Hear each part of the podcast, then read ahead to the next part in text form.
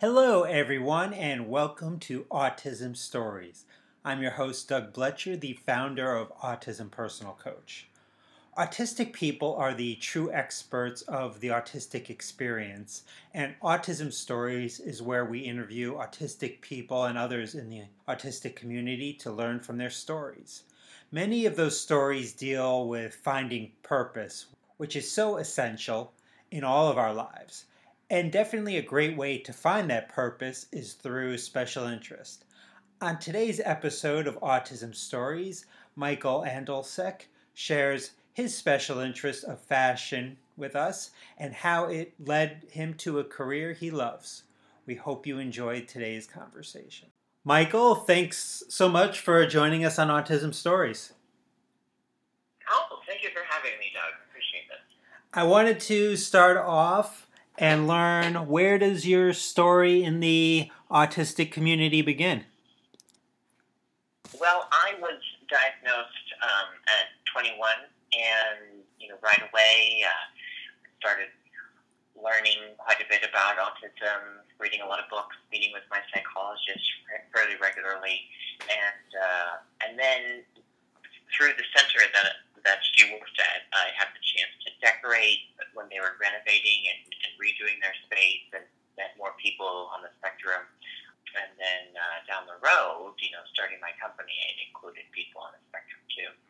I've had the chance to meet with different organizations and speak and listen at conferences and meet others on the spectrum in those places too. And it's been it's been very interesting to get to know you know different people's perspectives and their lives and how autism impacts them. At 21, 21 is when I started, and I'm, and I'm, I'm 29 now.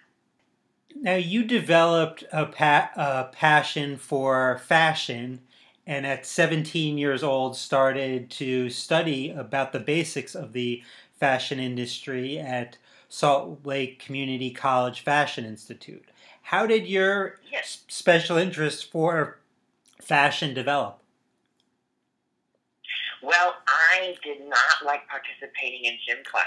Um, so in high school, when I was about 15 and a half, my best friend loved clothing and fashion, and she she decided that she would bring in her magazines and we would look at those instead of participating in gym. and I was just enthralled. I mean, the the photographs of, of the clothes themselves, the way they were shot, the colors, the way it was styled, it was just it was so captivating, and I immediately found a, a kind of a, a fun world. You know, it was like um, when I was when I was smaller and growing up with my siblings. You know, we would play dress up, and those clothes were much more fantastical than what you see in real life. And looking at the magazine was kind of reminiscent of those clothes, the the dress up ones, sparkles, and you know, just glitz and glam, and and I could kind of escape, I think, from the difficulties that I, I was going through. You know, since I, I hadn't been diagnosed yet, there were a lot of challenges that I didn't know how to cope with. So I, I think I latched on and I just never looked back. I really, really enjoyed it. So, so about two years after you started to study fashion, you moved to Paris to continue your studies. How did living in a different culture shape your world as an autistic person? well, it, it, it's what um, brought me back home to be diagnosed. I, was really struggling while living there. I found it quite tricky. Uh, food has uh, always been a challenge for me, and my diet really suffered uh, because I, I didn't have the food I was used to, and, and and the few things that I liked just weren't that healthy for me. So living off of you know Nutella and baguettes and, and, and Subway, you know that that's it. Uh, it. It just doesn't help your your body and then your mind as you're trying to cope with things. I, didn't speak French fluently, uh, although my classes were all in French, um, and uh, you know everywhere you go, that's that's just what you speak too. Um, I think that was that was that was challenging, and you know not having certain coping skills, not having learned any to kind of help me with with all the stress then uh, of my life there. It, at some point, it, it just kind of cracked, and, and my parents said, "Let's let's bring you home." And that's when everybody said, "Well, has he ever been tested for autism?" So that's that's how my experience shaped me living over there. It was marvelous, but but also quite quite difficult. Do you think you would have um, been diagnosed if you hadn't went to Paris? I don't know. I think it took something pretty strong, you know, like that, pretty pretty serious. You know, being on my own for so long. Uh, I came home for Christmas at one point, uh, but otherwise, you know, I'd speak with my family over Skype. But I lived a pretty quiet and, and lonely life over there. Um, not not interacting with very many people because I I was nervous about speaking. I had a lot of homework to get done.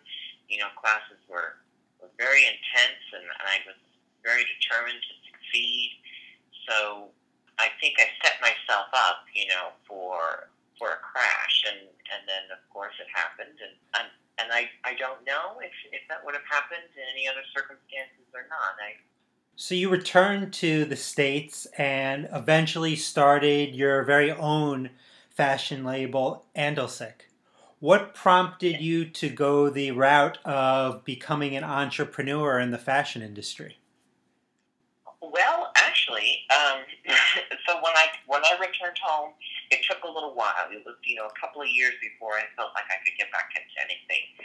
My parents thought you know let's just take it easy, and so I did, and worked on myself, and went you know did a lot of therapy, figured out you know how how I could address certain challenges that you know I felt faced, and and um, come up with with ways to help me succeed in life, you know, in general. So after focusing on that for several years, then I decided it was about time to, to get back into work of some sort. Um, the option of going back to school was was presented, and, and I immediately turned that down. I didn't I, I didn't want to go through that again, uh, whether it was in English or not, in the States or not. You know, I felt I had a fair amount of education under my belt. Uh, of course, there's always more to learn in clothing, but but uh, why not go ahead and job? I didn't want to move away though. Uh, and most jobs in fashion are, are on the East Coast or, or, or, or in Los Angeles. But um, if you're living in the United States, you're predominantly in New York City. So I thought, you know, if, if I'm going to stay here and, I, and, and work on fashion, I really have to start my own business. And uh, that's how it was born. My sisters said they'd help me out, and they sure did. And my parents gave me a tremendous amount of support. And uh, and now we're we're three years and a half going. Hopefully, we won't shut down the coronavirus. And how have your sisters been helpful with your company? Well, you know, none of us have any business training. However, everybody's anxious to see, succeed. I think because they all like clothes too so we have a shared enthusiasm for, you know, making fun and feminine products. They try them on, they go, oh, maybe we should make this instead. So I, I work on, you know, a different design or whatever. And, and because of that, then, then they're, um, you know, they're eager to, to, to participate in any way they can. They're also very loving sisters. I've been very fortunate to have um, siblings that, that really care about me, you know, and each other too. But um, they they want to see me grow and, and enjoy life. So they, they step in and um, and whenever I find something challenging, then they offer help. For example, uh, finances, you know, or event planning, and meeting with with multiple vendors, you know, at a time. Then they come in and they say, well, maybe we could take on this instead of you. And you know, it doesn't always work out because we're all learning. None of us have had training in, in what we're doing, it, with the exception of me in, in clothing. But uh, it's still a great help. one initiative that I know has been important to your company is making sure you're making a concentrated effort to hire other autistic people. What have you learned in the three plus years of employing other autistics? Well, it, it, it hasn't worked out very well for me. So I now contract out most of my work we started out with a certain amount of employees, and and um, I had a lot of confidence in my plan. My thought was if if each person focuses on what they do well, then we'll all be fine. The problem is I created an environment that was I was so focused on accommodating everybody else that my my my responsibilities, my work was suffering. So, and if you're going to lead, you you you can't you can't do a bad job, you know. So it it was like mm, I'm going to have to focus more on on me and not so much on everybody else if this is going to work.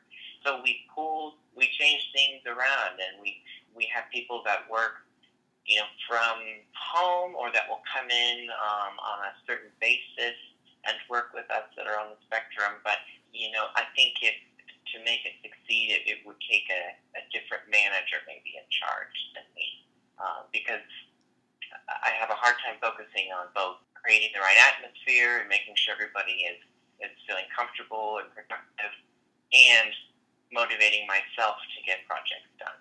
Mm. So it's it's been very interesting.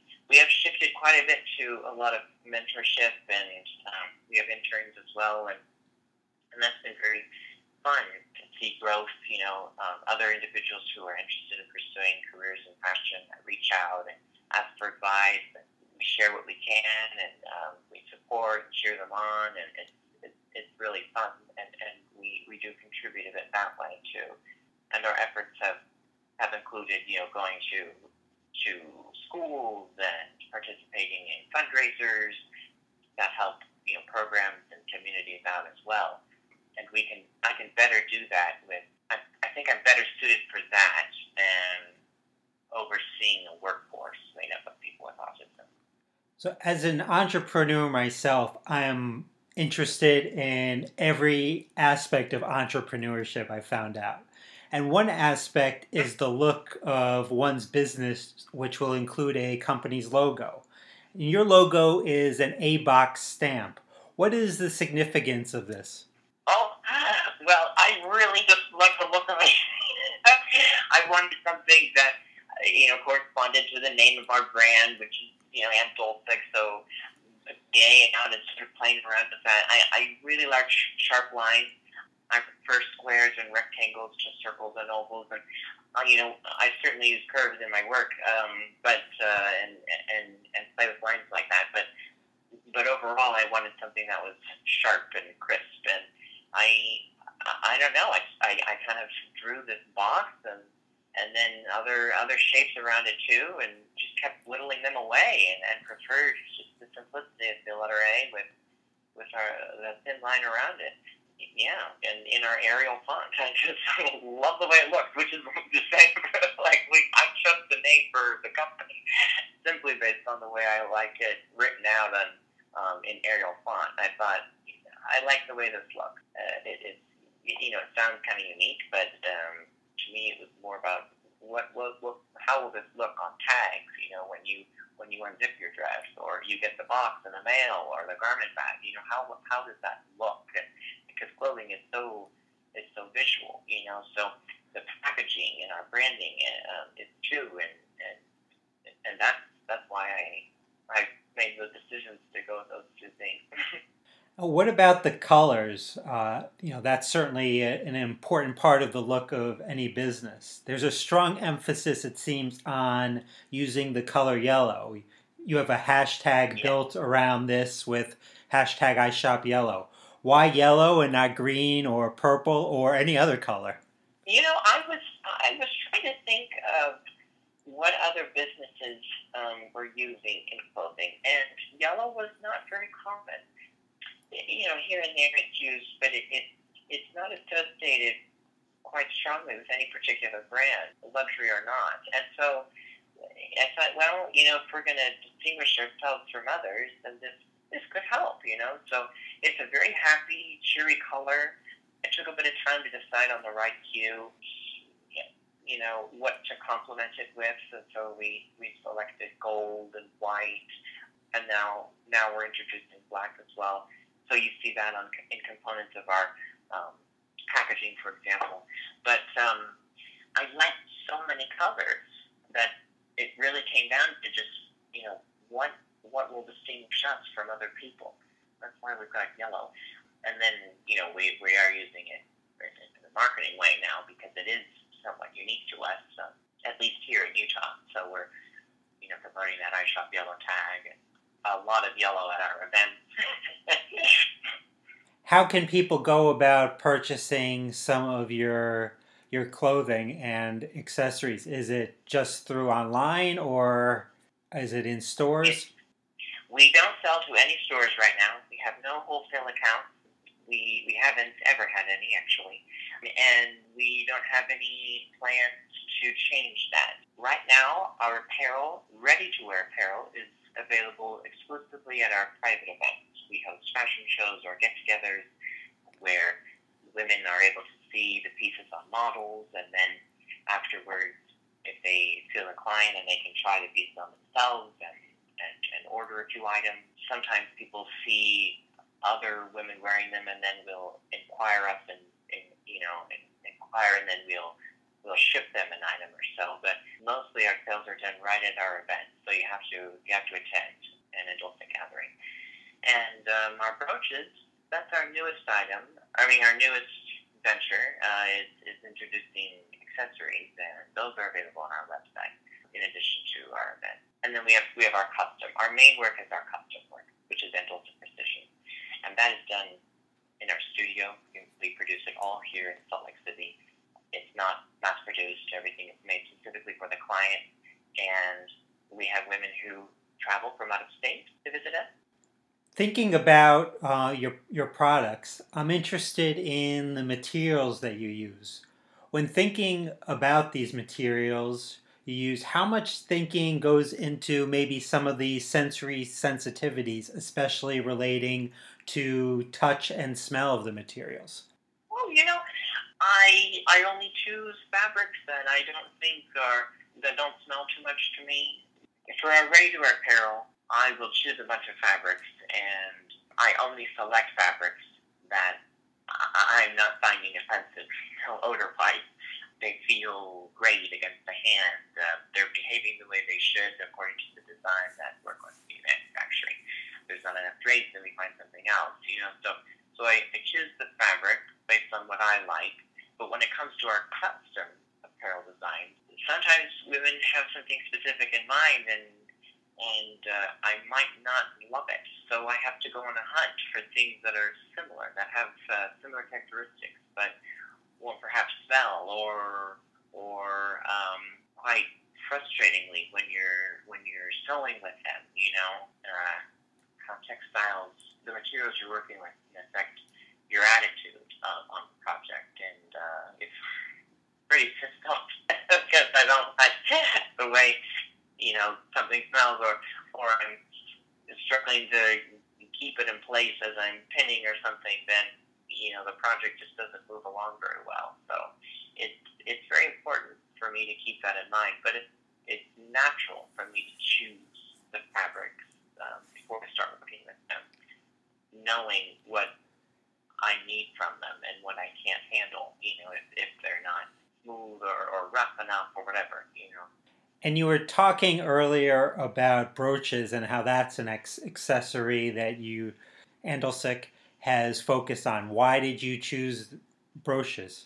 You know, we we use a lot of custom buttons in our apparel, so they're all made by a jeweler in Los Angeles. And I have really, really always loved looking at them. And I feel like they're, I see them all the time and, and never get tired of them. So why not come up with something where we can incorporate them aside from, from the jackets and dresses that we, we, we implement those pieces to. So the brooches were a fun idea, you know, to kind of put a bow and then have a centerpiece, um, a pin on the back, and, and use use these crystal and nickel plated uh. And I like bows. I think that they're very feminine looking. You know, I think they reflect the overall aesthetic of our brand. Um, and we offer them in different colors and play around with different with different types of ribbons or, or materials to construct the bows from. And they're they're really a neat outlet uh, for me to be creative with because it's different than clothing. You know, I, I'm restricted just to the silhouette of the, the two tails and the wings, and that's it. You know, and then I'm going to have a centerpiece. So I, I find it uh, very enjoyable. Thinking about the fashion industry, what advice would you give to um, any artistic uh, listeners that want to get vo- get involved in fashion? Yeah, advice is hard to give um, because I think you know everybody's got their own specific set of circumstances, and um, I don't always know what everybody's capable of, uh, how how far they can push themselves or can be pushed by others. You know, um, but I think it's important that if if you yourself find that this is really what you want to pursue, then uh, keep at it. You know, um, there are people who are willing to help and to, to teach and to lend you their their time and their their materials, their knowledge to share their knowledge with you, and you can make a career out of it. It's, it's very possible. Oh, oh, Michael, I really enjoyed the conversation. Thanks so much for sharing your story with us today. Oh, absolutely. I found this quite interesting. I've never done a podcast before. Um, it's uh, yeah, it's it's unique. My first time. Thank you for letting me participate. I appreciate it. You know, I'm very flattered and included. Thank you very much, Doug. Thanks to everyone for listening, and thanks so much to Michael for the conversation. To learn more about Michael's company, Andolsek, check out the podcast description for this episode. If you'd like to be notified about each week's episode of Autism Stories, we suggest you subscribe on your favorite podcast listening platform. We would also appreciate it if you could give us a positive rating and review, as it will help others to learn about autism stories. When you're autistic, the world isn't designed with your unique traits in mind, and everyday demands can feel insurmountable. At Autism Personal Coach, we provide autistic adults and teens hard to find support to live self sufficient and purpose driven lives through our private coaching and community events. Visit autismpersonalcoach.com to learn more about what we do. On next week's episode of Autism Stories, we're thrilled to have Haley Moss return as we discuss the documentary on Netflix, Love on the Spectrum. Talk to you then.